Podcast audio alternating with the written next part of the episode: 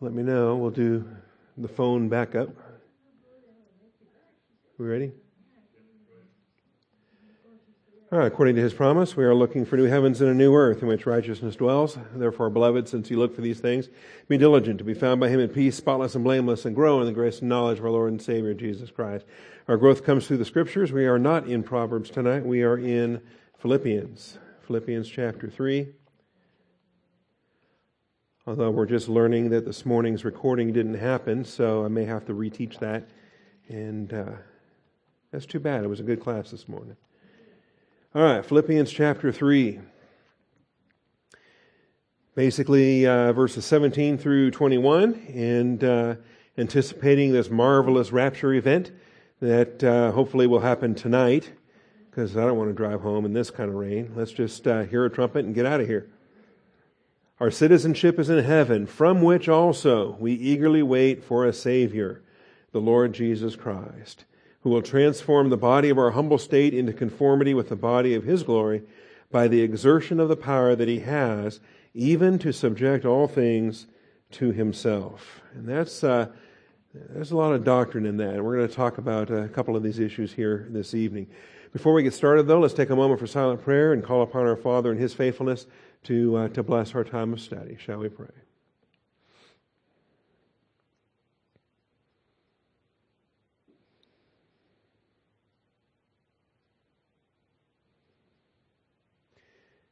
Heavenly Father, we do come before you tonight, thankful for your grace and truth, thankful for the blessing we have to assemble together. And we uh, we ask for your blessings, Father. We ask for your help with some of the difficulties we're having on the technical side of things. But, Father, uh, you're in charge of, of everything. And so we uh, we leave ourselves in your hands in what you want to have accomplished. So glorify your Son, build us up in the faith, strengthen us in the inner man, minister your word to your children this evening. We thank you, Father, in Jesus Christ's name. Amen. All right. I do not have a microphone runner tonight, so if uh, Doug wants to do that, or Kevin, or Lewis, or anybody, really, we can uh, we can fight over that. And, okay, no fight. Kevin's going to do it. Appreciate that. Do I actually? And I'll even give you the first question if you want to have, since you're running the microphone, or not. Okay. All right, what questions do we have tonight?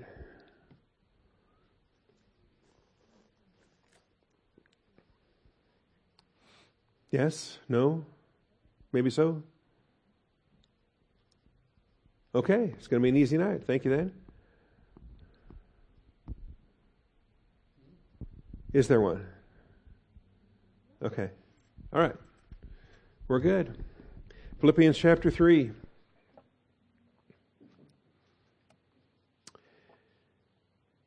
So in dealing with our citizenship, we find, of course, that this is the antidote to earthly mindedness. And uh, really, uh, if you find yourself uh, in a worldly mode, this was point four in the outline, the antidote to earthly mindedness is our heavenly citizenship and the imminent homecoming via the rapture of the church. It is uh, a great motivator, knowing that at any moment that uh, that trumpet could sound. And so it's motivational to keep short accounts, to stay in fellowship. If uh, we catch ourselves out of fellowship, to confess sooner rather than later. I realize that carnality likes itself and wants to delay the confession. And oftentimes when we are in darkness, we know we should confess, but we kind of delay that because we got just a little more fun we want to have. And, and so we compound the discipline that much more. Uh, with every uh, with every delay when we choose to defy the conviction of the Holy Spirit and be restored to fellowship. So uh, no, it, it really is. It's a good antidote, and uh, we appreciate that. We saw the uh, aspect of citizenship and then the aspect of eagerly awaiting. Understand our citizenship is in heaven along with our heart treasury. That's Matthew six, twenty and twenty-one. Our spiritual blessings, Ephesians one, three. Remember, we've been blessed with every spiritual blessing in the heavenly places in Christ. Also, our seat of authority in Ephesians two, six, that we are seated with Christ, that we are in session as well as Christ being in session, that the bride of Christ is the church, is the uh, uh, is a heavenly people that is seated where Christ is seated at the right hand of the Father. That's also where our mindful attention is supposed to be, according to Colossians three, verses one and two, and our marketplace. That is the uh, place where we go and purchase everything necessary to, to remedy every issue, every shortcoming. If we're wretched, miserable, poor, blind, and naked, then the provision for all of that is in the heavenly marketplace. And we go to Him and we purchase. And we purchase garments to cover our nakedness. And we purchase eye salve to anoint our eyes. And uh, any other uh, aspect, if we think we're rich but really we're, we're poor, well, we go to Him, we buy the gold refined by fire. And uh, in different uh, applications there. Anyway, the, the message to Laodicea in Revelation three is one that I think we should be paying more attention to as we center on these things. And then we eagerly wait. Apekdechomai is a vocabulary on that. And we are eagerly awaiting a Savior and our revelation in Him and our bodily redemption. It's the last part that hasn't been saved yet. Our soul was saved, our spirit was made alive, but not one thing has happened Uh, to our body in terms of salvation until we are absent from this body and at home with the Lord. And so the rapture of the church is the great salvation, the redemption of our bodies, where if we happen to be living at the time, uh, remember the dead in Christ rise first, and we're going to see that tonight, that uh, for those that have gone on before us, uh, they have preceded us in death. They will also precede us in, in resurrection, because they will return with the Lord. And whereas He stops in the air, they come all the way to the ground and into the grave and fetch their bodies and come out in a glorified state. Then uh, then we who are alive and remain will be caught up together. And so we'll be in that passage tonight as well. But the uh, the final uh, element to be applied in terms of our salvation is the redemption of our bodies. And so we're looking forward to that as we employ our spiritual gifts, as we walk by faith through the Holy Spirit. And so we're eagerly waiting, which means we're busy. That means we're serving. That means we're faithful. That means we're not the wicked, lazy slave that couldn't bother to keep oil in their lamps, right? We're going to be, we're going to be uh, effectively serving in a, in a constant state of readiness, because uh, we don't know the, the day or the hour. And so when it comes to the rapture of the church then, under point five, the rapture of the church is typically taught from First Thessalonians four or First Corinthians fifteen. Yet the details from Philippians three twenty-one provide details not found in the normally used passages. And so really, I'm, I'm coming to appreciate the Philippians account Uh, for its own sake and what it can do to, to flesh out some of the details that are found in First Thessalonians and found in, in uh, First Corinthians. Other passages as well that aren't really in this study, but we would be good to review them, would include John fourteen. In my Father's house are many dwelling places. If it were not so, I would have told you, for I go to prepare a place for you. And if I go to prepare a place for you, then I will come again and receive you to myself, so that where I am, there you may be also. John fourteen is a powerful rapture passage given prior to the church even being revealed, prior to the mystery being unveiled. It is a rapture promise given still under the mystery circumstances of, a, of an unrevealed church. And so uh, that makes it a pretty neat text related to, uh, related to these things. Anyway, there's some other passages we can turn to, but these are the main ones. If you're going to teach the doctrine of the rapture, First Thessalonians chapter four, First Corinthians chapter fifteen, and then bring folks here and start to show these things. So I think there's some details related to this that uh, that are useful. So let's uh, remind ourselves of these things now. First of all, starting with what does Thessalonians teach? Let's go to First Thessalonians chapter four and remind ourselves what Thessalonians teaches. So subpoint A, Thessalonians teaches. There should be a colon instead of a period, but that's okay. First Thessalonians, chapter four. So, um, picking up with verse thirteen, there's a lot that precedes it, but not necessary for the rapture issues here. Um, for, uh, verse thirteen of First Thessalonians four, we do not want you to be uninformed, brethren, about those who are asleep, so that you will not grieve as do the rest who have no hope. For if we believe that Jesus died and rose again, even so God will bring with Him those who have fallen asleep in Jesus. And so really, he introduces the gospel, or the uh, rapture doctrine, but he introduces it in a connection with the fundamentals of our faith. Jesus died and rose again. Do you believe that? Well, who doesn't? If you if you name the name of Christ, if you're a church-age believer, then you believe that he died and rose again. I mean, that's that's what it's about. So if we believe that Jesus died and rose again, even so, even so, rapture doctrine should be so solid in our thinking that we have the, the identical degree of certainty as it applies to the rapture that we do as it applies to the death, burial, resurrection, and ascension of Jesus Christ. So even so, God will bring with him those who have fallen asleep in Jesus. All right? Now this is a particular promise that we as a body are going to be united for the first time ever. That this is a promise for the corporate body of Christ. That it's not for Old Testament saints. It's not for angels. It's not for anybody except believers between Pentecost and Rapture. It's specifically for the bride and the bride only. Those who have fallen asleep in Jesus. And so physical death is spoken of in the metaphor of sleep. And obviously you've got all kinds of dead humans, right?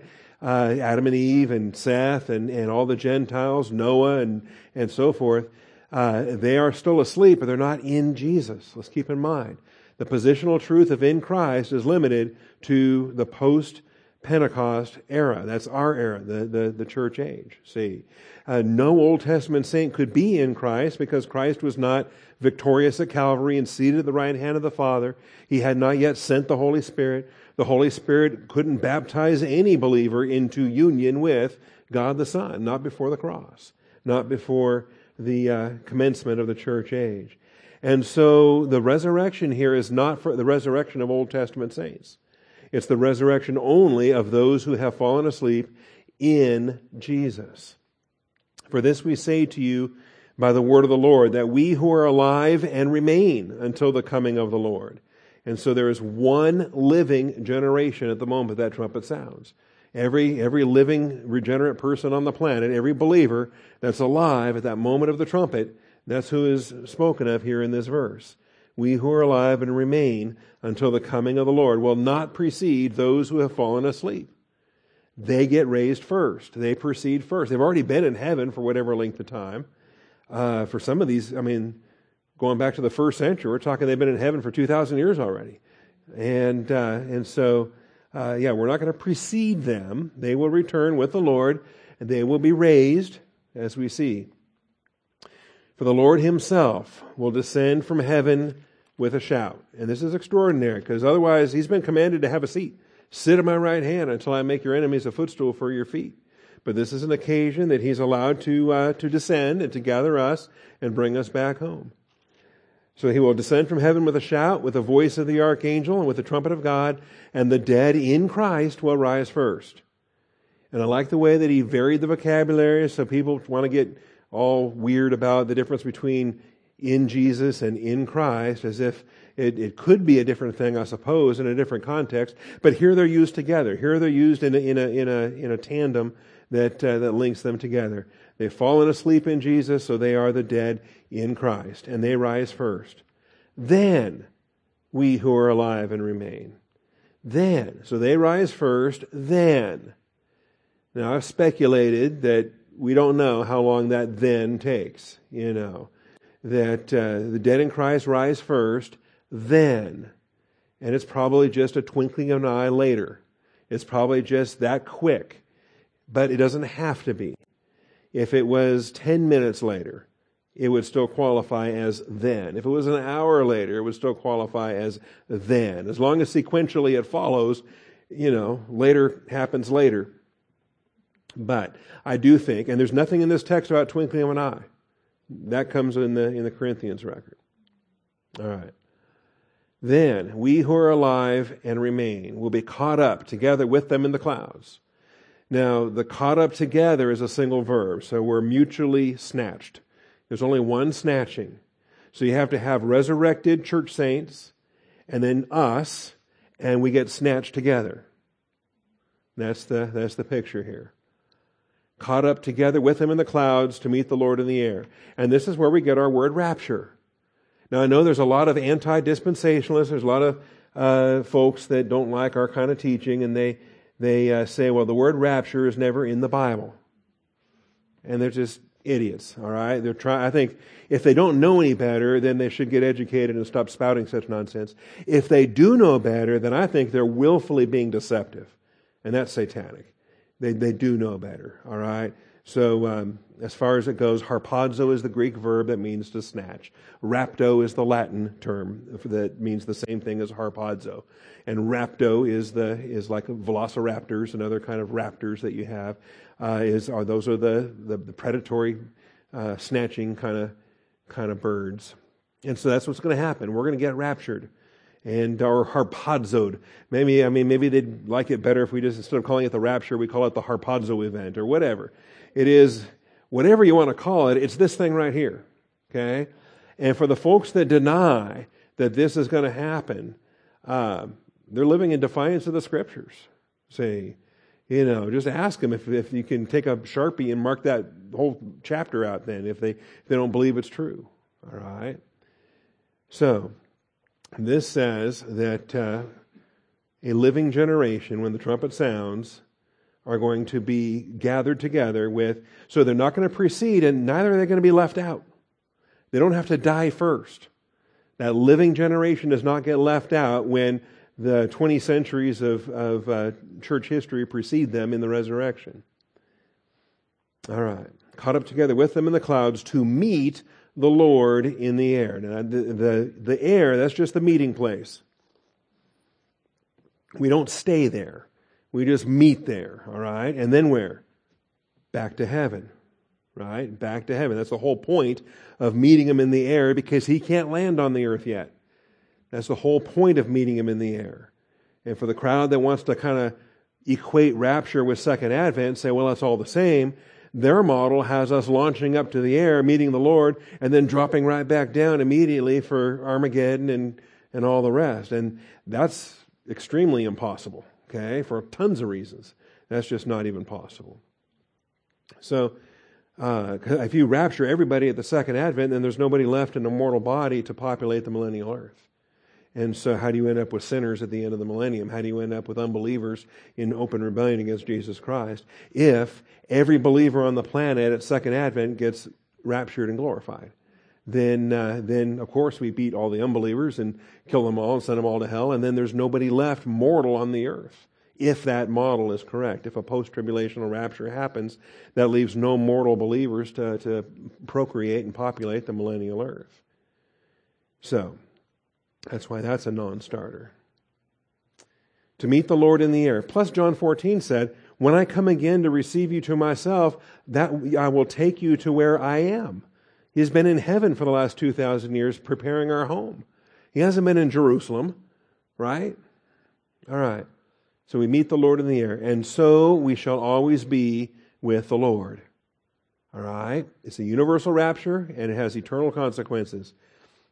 There's no exception to the so we.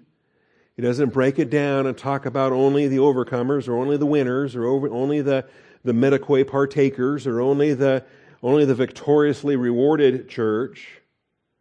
It's we. It's all of us. The dead in Christ and the living in Christ. It's the whole body of Christ from Pentecost to rapture with no exceptions. It is, uh, it's insane, the folks that want to try to put forth some kind of a partial rapture theory or have Jesus take part of his bride with him to heaven and leave part of his bride on earth to go through the uh, the tribulation. How insane is that?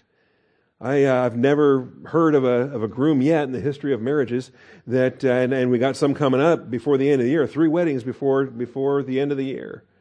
And uh, I promise you, that those grooms are going to take the whole bride with them when when they're done. Uh, that's that's what you do when the wedding's over. You take the entire bride with you.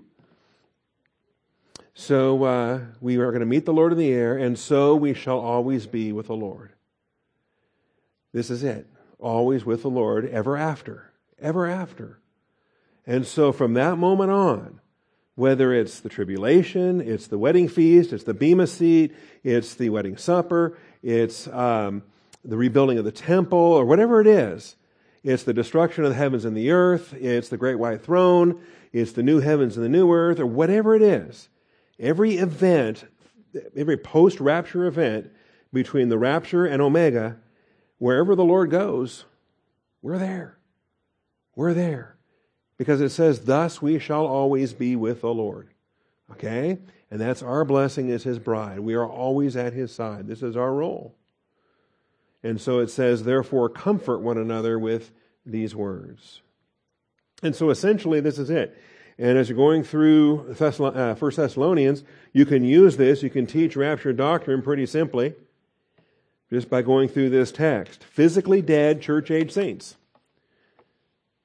presently in heaven, will come with Jesus at His coming. So we're talking about, you know, the Apostle Paul and Peter and all the first century believers, all the way through twenty centuries of believers, all through church history, the church fathers, the reformers, the, you know, the great heroes of the church age, Martin Luther and John Calvin and, and whoever, okay, Charles Spurgeon, R B Theme, all right, all these guys that are in heaven now, my mother, okay, the dead in Christ will rise first. So they will come with Jesus at His coming. Whereas He's going to stop in the air, they're going to return to their former bodies, being raised and glorified first, before us. And that's the order. So, you know, you can imagine all the places you want to be when that trumpet sounds. Um, I, I, it crosses my mind when I'm, anytime I'm in a cemetery, anytime I'm uh, conducting a funeral service, and you're looking out across the fields, and there's all those tombstones, and you think, if that trumpet sounded right now, that whole field is going to be, you know, pockmarked with all these exploding graves and, and, and glorified saints springing forth. How cool would that be? And uh, yeah, imagine that. And so uh, this is the order on it. And if you ever read the Larkin charts, go through Larkin's book on dispensational truth, and he draws he draws the diagram that way, and he shows the souls that are coming from heaven down to the ground, into the earth to fetch fetch their bodies, and then standing upon the earth. All right.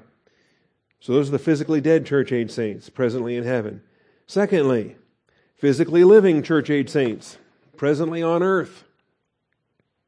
Hopefully that's us. Hopefully that's tonight. Physically living church-age saints presently on earth will then be raptured, snatched together with the raised in Christ to meet the Lord in the air. So this is the two-step process on this. Physically living church-age saints presently on earth. And like I say, it's probably not but a moment in between uh, step one and step two. I don't expect... I mean, you can speculate, what if it was an hour? Can you imagine? What if it was an hour? What an interesting hour would that be? You know? An interesting hour would that be? Because there would be people face to face with people that have been dead for years. And uh, what are you doing here? You know, I, I can't see that, but I also can't dismiss it as impossible based upon the word then in uh, in verse seventeen. Anyway. Makes me wonder, since uh, the urn with my mother's ashes is sitting in my office, and uh, who knows, I could be studying hard one day and then hear the trumpet, and then my mom would be sitting there, and I, wow. All right, so that's step two. Then what do we see? The consequence. The consequence of this rapture is eternal co-location with Jesus Christ. The consequence of this rapture is eternal co-location with Jesus Christ. And so, if you happen to be reading Jody Dillo, or you happen to be reading uh, some of these other guys that have some, uh, I think, flawed understandings of misthology, of, of misthos is the word for reward, and misthology is the doctrine of reward. They, uh, I think that they misapply some of the parables in the Gospels. And they, they abuse some of the terms like outer darkness, weeping and gnashing of teeth. And they actually have the idea of being expelled from the feast, expelled from the millennial feast, not as a losing salvation, but as a eviction from millennial rewards and some kind of a, uh, a loss of a fellowship in the millennium. Uh, that's not for the church anyway. Those are Israel passages nonetheless. And they... They contrast Jew, uh, Jewish faithlessness with Gentile faithfulness, because Jesus was amazed that this centurion had the faith that he hadn't seen any Jew have in all of Israel. And so he made that promise that many will come from the east and the west and will dine with Abraham, Isaac, and Jacob, but some of the sons of the kingdom will be cast out. And there's going to be some Jews that aren't born again, aren't saved, and so they don't get to partake in the in the millennial blessings. Anyway, if you want more on that, we taught it in the Life of Christ series, but there are some pretty popular authors out there in our circles, I hate to say it, in doctrinal circles, in evangelical circles, in the free grace camp that, that are listed in the, you know, the faith alone dot org uh, church directory, that uh, they got a, they got an amazing gospel message of, of grace through faith, faith alone and Christ alone. But then when it comes to rewards, I think they, they go off the rails a bit, particularly with this um, partial church exclusion from the millennial feasting. And that's, uh, there is no partial church exclusion from millennial feasting.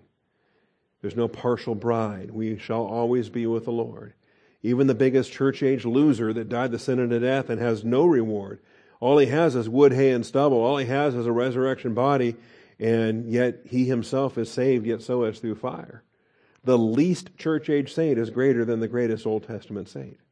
And that's just a positional truth reality. That's the grace of who we are in the bride of Christ. So I hope that's clear. Any questions on that? Is that, are we good on, you have a question related to that? Go ahead.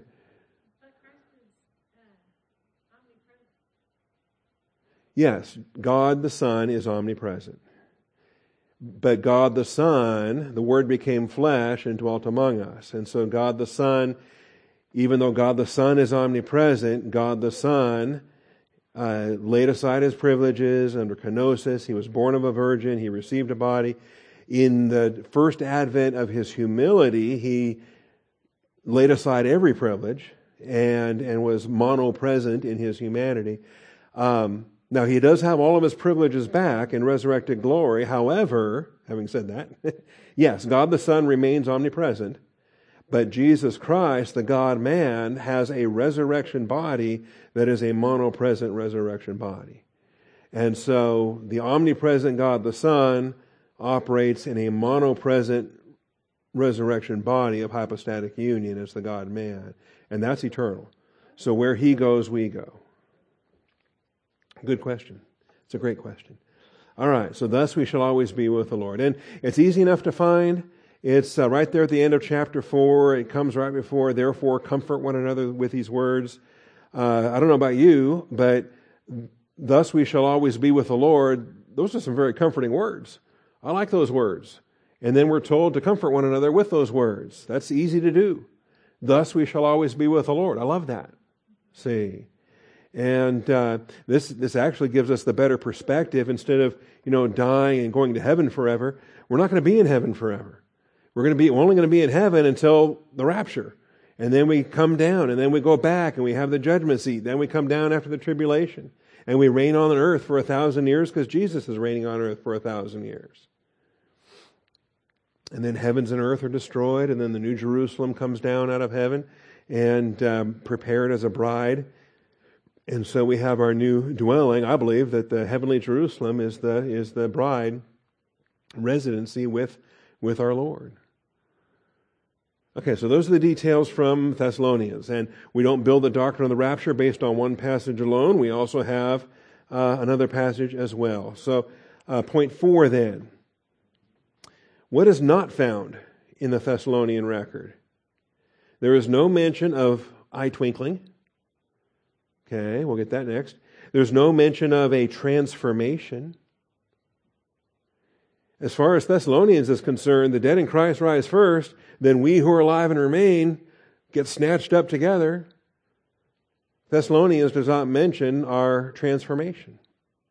Now, thankfully, Corinthians does, and we can compare Scripture to Scripture, and we can synthesize everything into a coherent uh, model, into a con- coherent view as it relates to this event.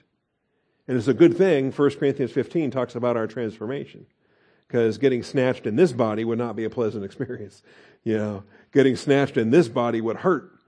Getting ripped up through those ceiling tiles and up through the steel roof, and and uh, this this body wouldn't handle that very well. So there's no mention of the eye twinkling transformation, but combined with Corinthians, it does present a clear picture. All right? What else does this passage not mention? I mean, sorry, I meant to put it on here. No mention of the day or the hour. Okay? No mention of the day or the hour. If, you, if, if there's somebody that's selling a book that says he can prove when the rapture is, save your money. Because he's selling a book and he's wrong. He doesn't know, nobody knows. All right. Now, secondly, we've got the Corinthians message. So, point B, Corinthians teaches a number of things, three things. First Corinthians fifteen.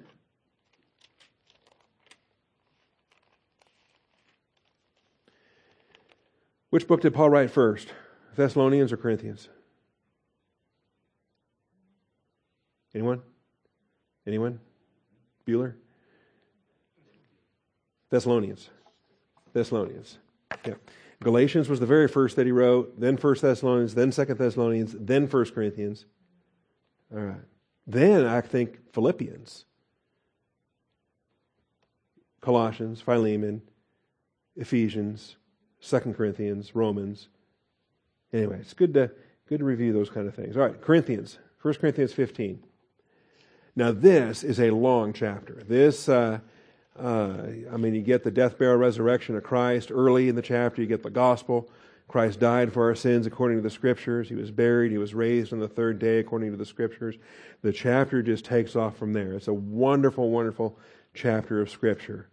Now in this, in terms of the resurrection, is the proof of it, the necessity for it, and how insane Christianity is without it. If you try to be a New Testament believer priest and there is no resurrection, again, you're wasting your time. What are you doing? There's no point. If there is no resurrection of the dead, then not even Christ has been raised.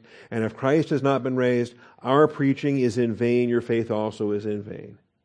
Without the resurrection of Christ, the New Testament is nonsensical. It's a lie. And we're wasting our time. So, that's the uh, the issue there. Now, with respect to the resurrection, then there's additional details here.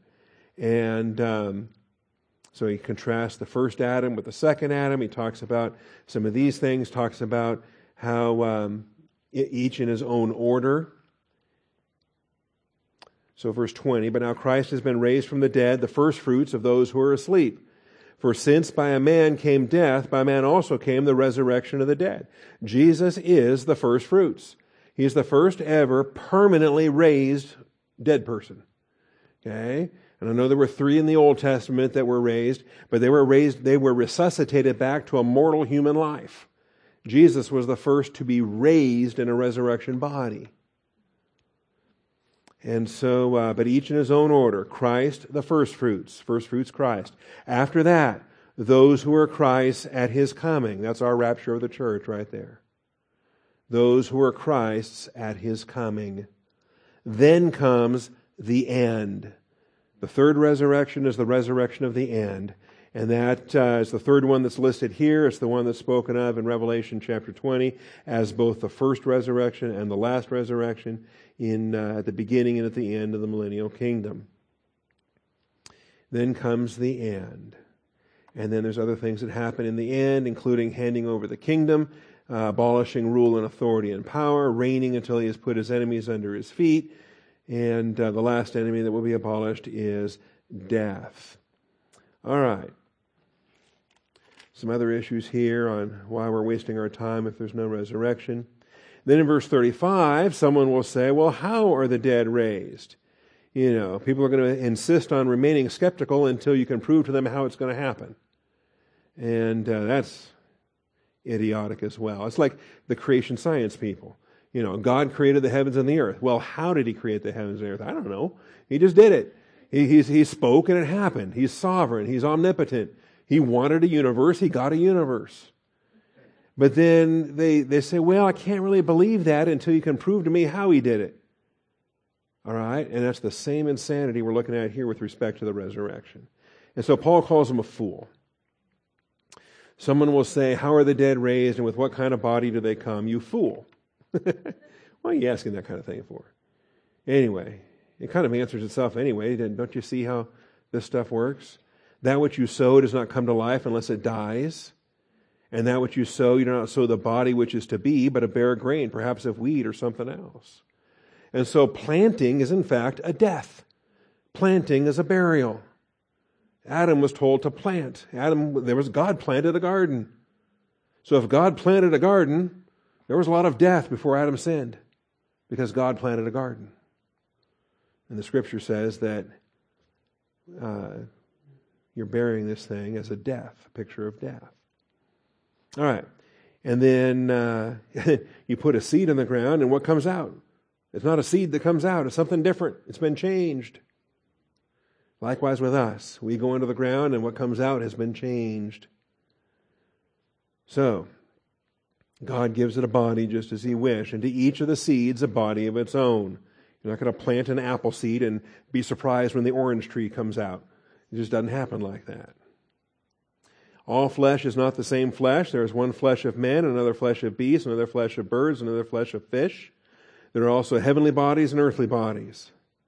And I wonder sometimes with what we've done with transplants and pig valves and other things, I wonder sometimes we're going to learn down the road that uh, medical science went to some unbiblical places. All right. Heavenly bodies and earthly bodies. But the glory of the heavenly is one, and the glory of the earthly is another. Now, I'm not going to go into it tonight, but it is significant that this is called a body of glory. Okay? Elsewhere, it's called a body of humility, and it's called a body of sin, and it's called a body of death, and it's called a lot of other things. But it is called a body of glory, the earthly glory of this earthly body. And we bear that glory first so that we can bear the next glory next. There's a glory of the sun, a glory of the moon, glory of stars. Star differs from star in glory. So is the resurrection of the dead. It is sown a perishable body, it is raised an imperishable body. So that, that dying, decaying thing that went into the ground, when it comes back out at the trumpet, imperishable.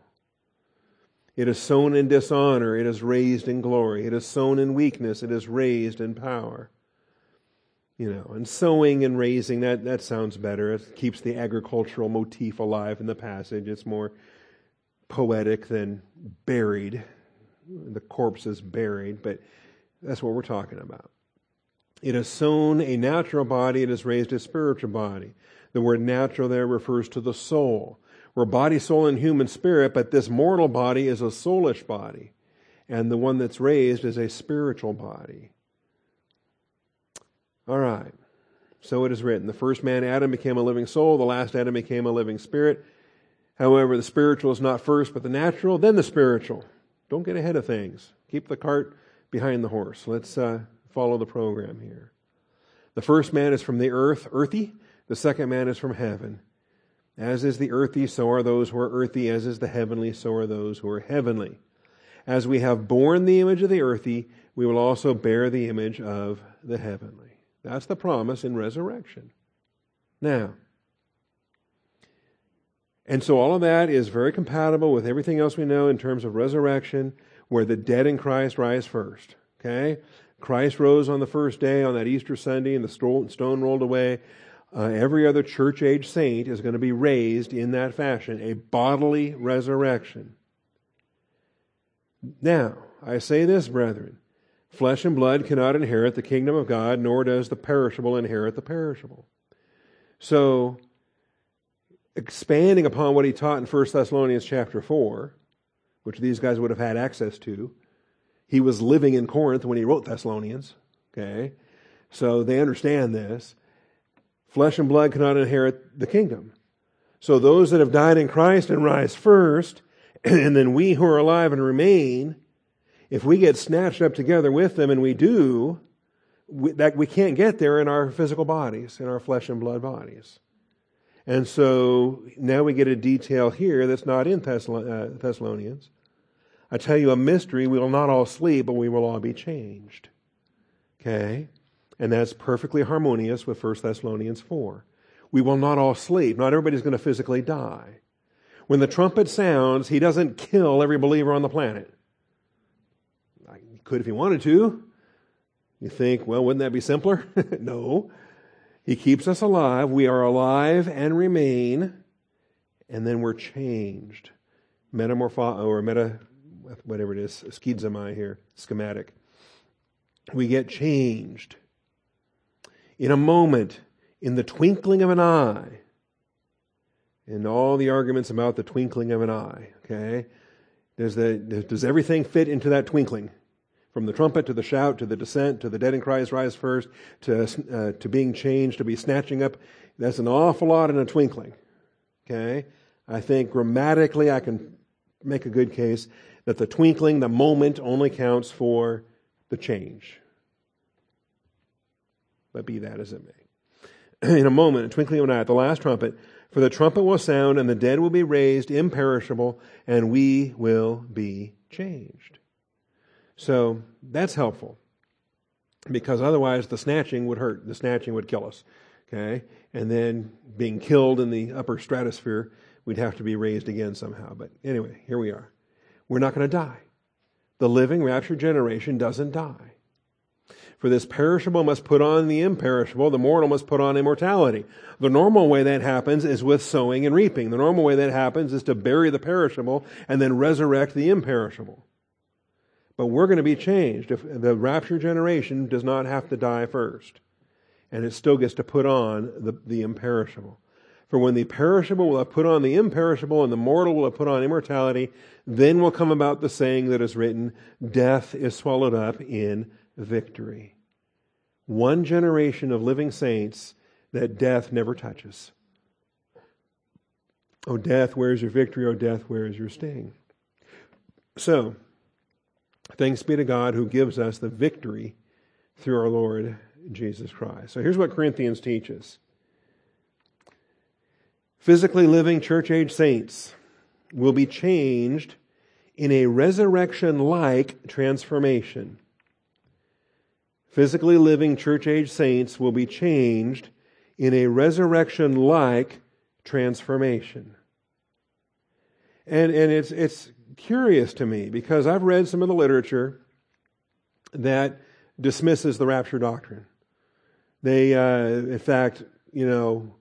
What's Left Behind of, in Left Behind is one of the titles. And so they're mocking Tim LaHaye, and they're mocking the rapture, and they, they're proving or trying to prove biblically how we've got it all wrong and whatever. And then they go so far, they talk about how crazy it is for to, to transform this body without physical death. It'd be like just taking a seed, and instead of planting it and burying it, just taking a seed and turning it into a, into a, a fruit tree of some kind. You know, well... Like God can't do that? Yeah, is that what you're saying? You, you just think it's beyond what He's capable of? Okay? In my view, it's actually easier for God to transform a living saint than to resurrect somebody who's been dead two thousand years. You know, those Christians that got thrown to the lions and were eaten, and I mean, where are their body parts? You know, or sailors lost at sea. Or, I mean, there's a whole lot of You know, you ever think about it? Where are their remains? Are they all together? Are they scattered all over the places? You know, they had their ashes thrown to the wind. And so to me, that's more miraculous. Finding all the molecules of all the believers for twenty centuries of church history. I believe God's capable of finding every subatomic particle that used to be a believer or part of a believer. Okay? There's different theories on that too, by the way. Um, because we're constantly renewing our bodies anyway. We're constantly shedding skin cells and adding new skin cells, and and we're con- our body's constantly being rebuilt anyway through the whole process. So, you know, the, the latest version of you that goes into the ground is not really a big deal as far as God taking some part of what used to be you and uh, and glorifying it into uh, into your new resurrection body. Uh, anyway, so um, these are the details. Physically living church-age saints will be changed in a resurrection-like transformation. Point two, in an eye-twinkling moment, the trumpet will sound, the dead will be raised, and the living saints will be changed. That's the order. So it's slightly different than Thessalonica, the Thessalonians' message, but we harmonize them and there's no problem. So the trumpet sounds, the dead are raised, the living saints will be changed. That's the Corinthians record. Okay, you had a question? Did you say that the dead would be walking around before they were raised on the earth? No, no. They've got to go get their bodies first, and then they're raised, then they're on the earth. But they don't launch until we all launch together. Yeah. So they will be raised first, which means they are standing upon the earth for, you know, a split second or ten seconds or a minute or an hour. I don't know how long. I don't think it's an hour. All right. So the dead are raised, we will be changed. Now there's no mention of snatching. There's no mention of any rapture in First Corinthians fifteen. There's no snatching vocabulary in this chapter. There's no mention of a meeting in the air. In fact, the chapter closes with uh, death, where is your sting, and victory through Jesus. And therefore, my beloved brethren, be steadfast, immovable, always abounding in the work of the Lord, knowing that your toil is not in vain in the Lord. And so if all we had was this chapter all by itself, we wouldn't know anything about snatched up to the clouds or going to heaven or anything like that. We would just think, wow, the dead in Christ are raised and we're transformed, and that's kind of it. Here we are. We wouldn't know about the snatching, the uh, the great, uh, what do they call that? The genuflex in the sky, I think is what the colonel called it. And, uh, and then returning back to heaven to the homes that he's gone to prepare. There's also no mention here of, again, I meant to put it on this slide too. I was going to put it on every single slide. It was going to be really slick. You guys were going to be impressed. There's no mention of a day or a time. There's no mention of a day or a time. It doesn't say, you know, October of twenty eighteen. Okay. Uh, the, the, the, the crazies that write those books, that date the dates and do all the things, I will tell you, the vast majority of them, probably ninety-nine percent of them, they always pick October as the month. So, here we are. Here's another October. And the only reason why, you want to know why? Because of the trumpets. The Feast of Trumpets. The Jewish Feast of Trumpets. Okay? Nothing in these chapters says anything about the Jewish Feast of Trumpets, but it does mention a trump, okay? Which could be our president for all I know. I mean, why not? That's kind of cool, isn't it? Anyway, so I should write a book and collect money from all these nincompoops that spend money on those kind of things. I mean, seriously. So no mention of the snatching, no mention of the meeting in the air, but combined with the Thessalonians picture, it presents a very clear picture of what we're dealing with. Also, no mention of the date or the time. Now, Philippians teaches, and this is useful. This is very useful, and I think it goes well. And, uh, and I'm glad we're here. Philippians teaches, our citizenship is in heaven, from which also we eagerly wait for a Savior, the Lord Jesus Christ, who will transform the body of our humble state. Remember, it was called a glory in First Corinthians, but here it's called humble. And it again is a transformation. Who will transform the body of our humble state into conformity with the body of His glory.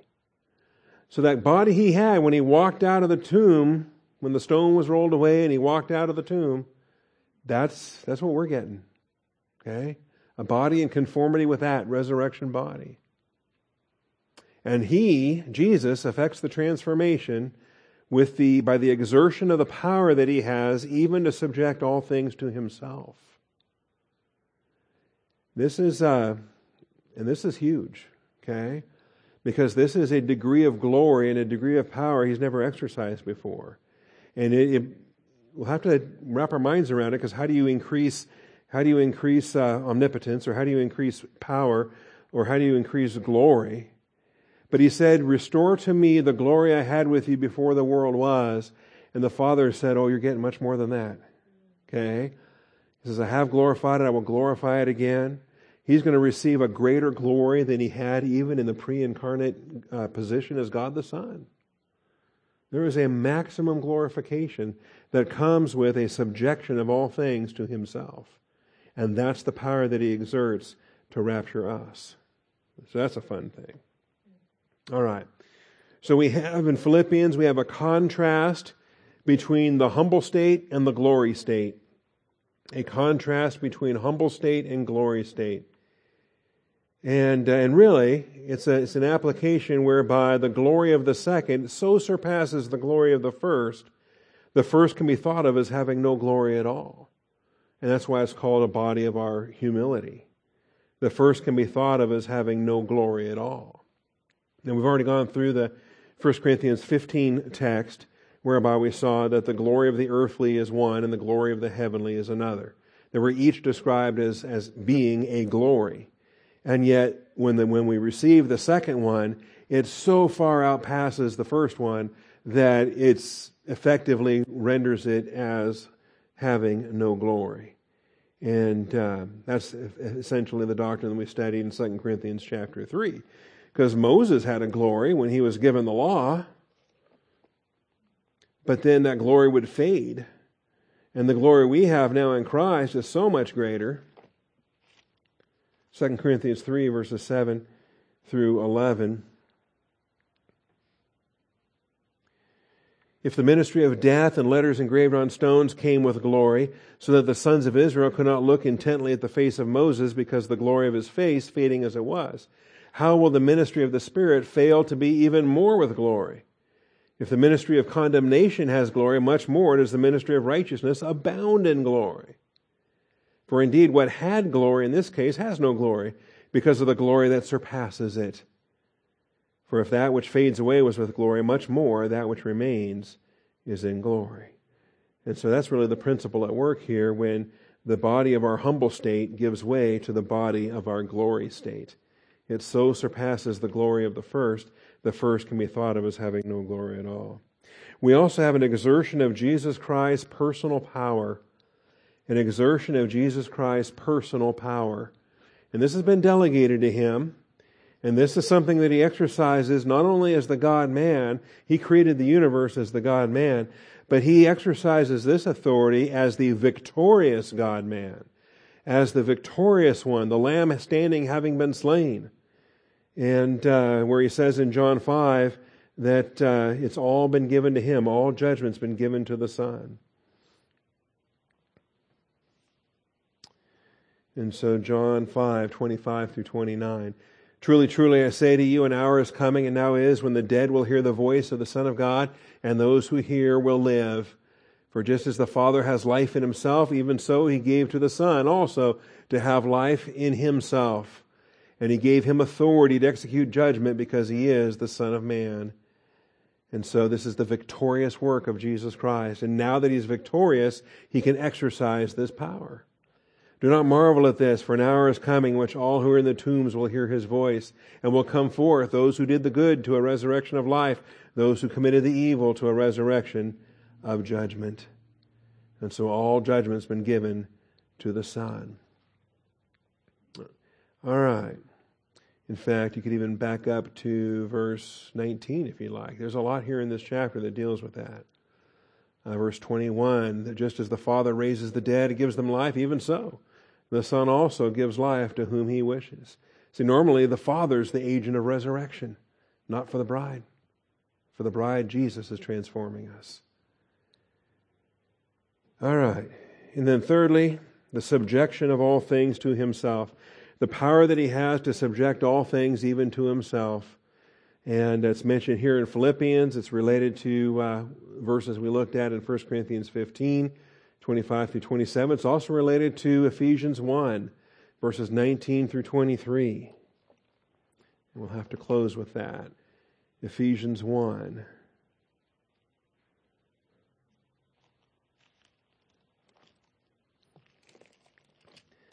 nineteen through twenty-three.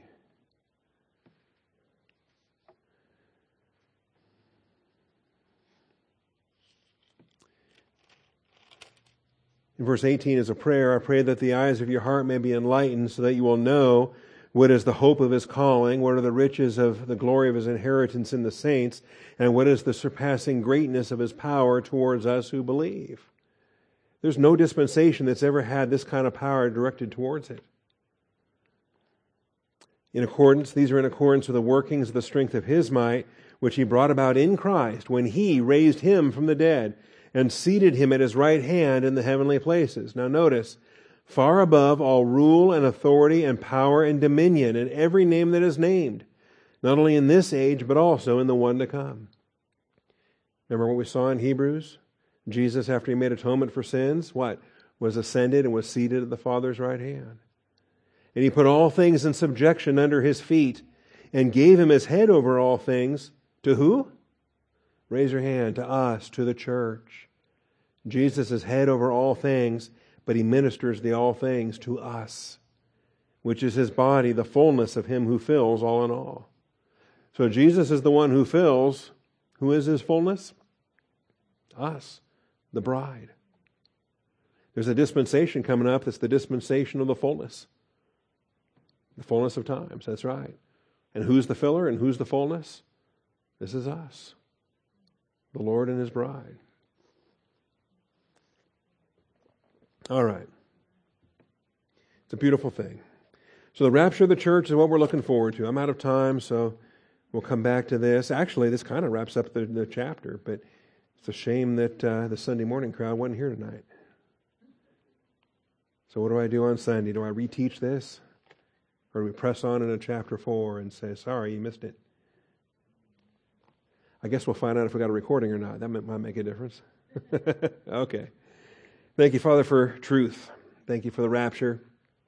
And my heart breaks, Father. If all the churches that aren't teaching this or teaching contrary to this, they are stripping away the blessed hope, which is uh, the thrill for any of us.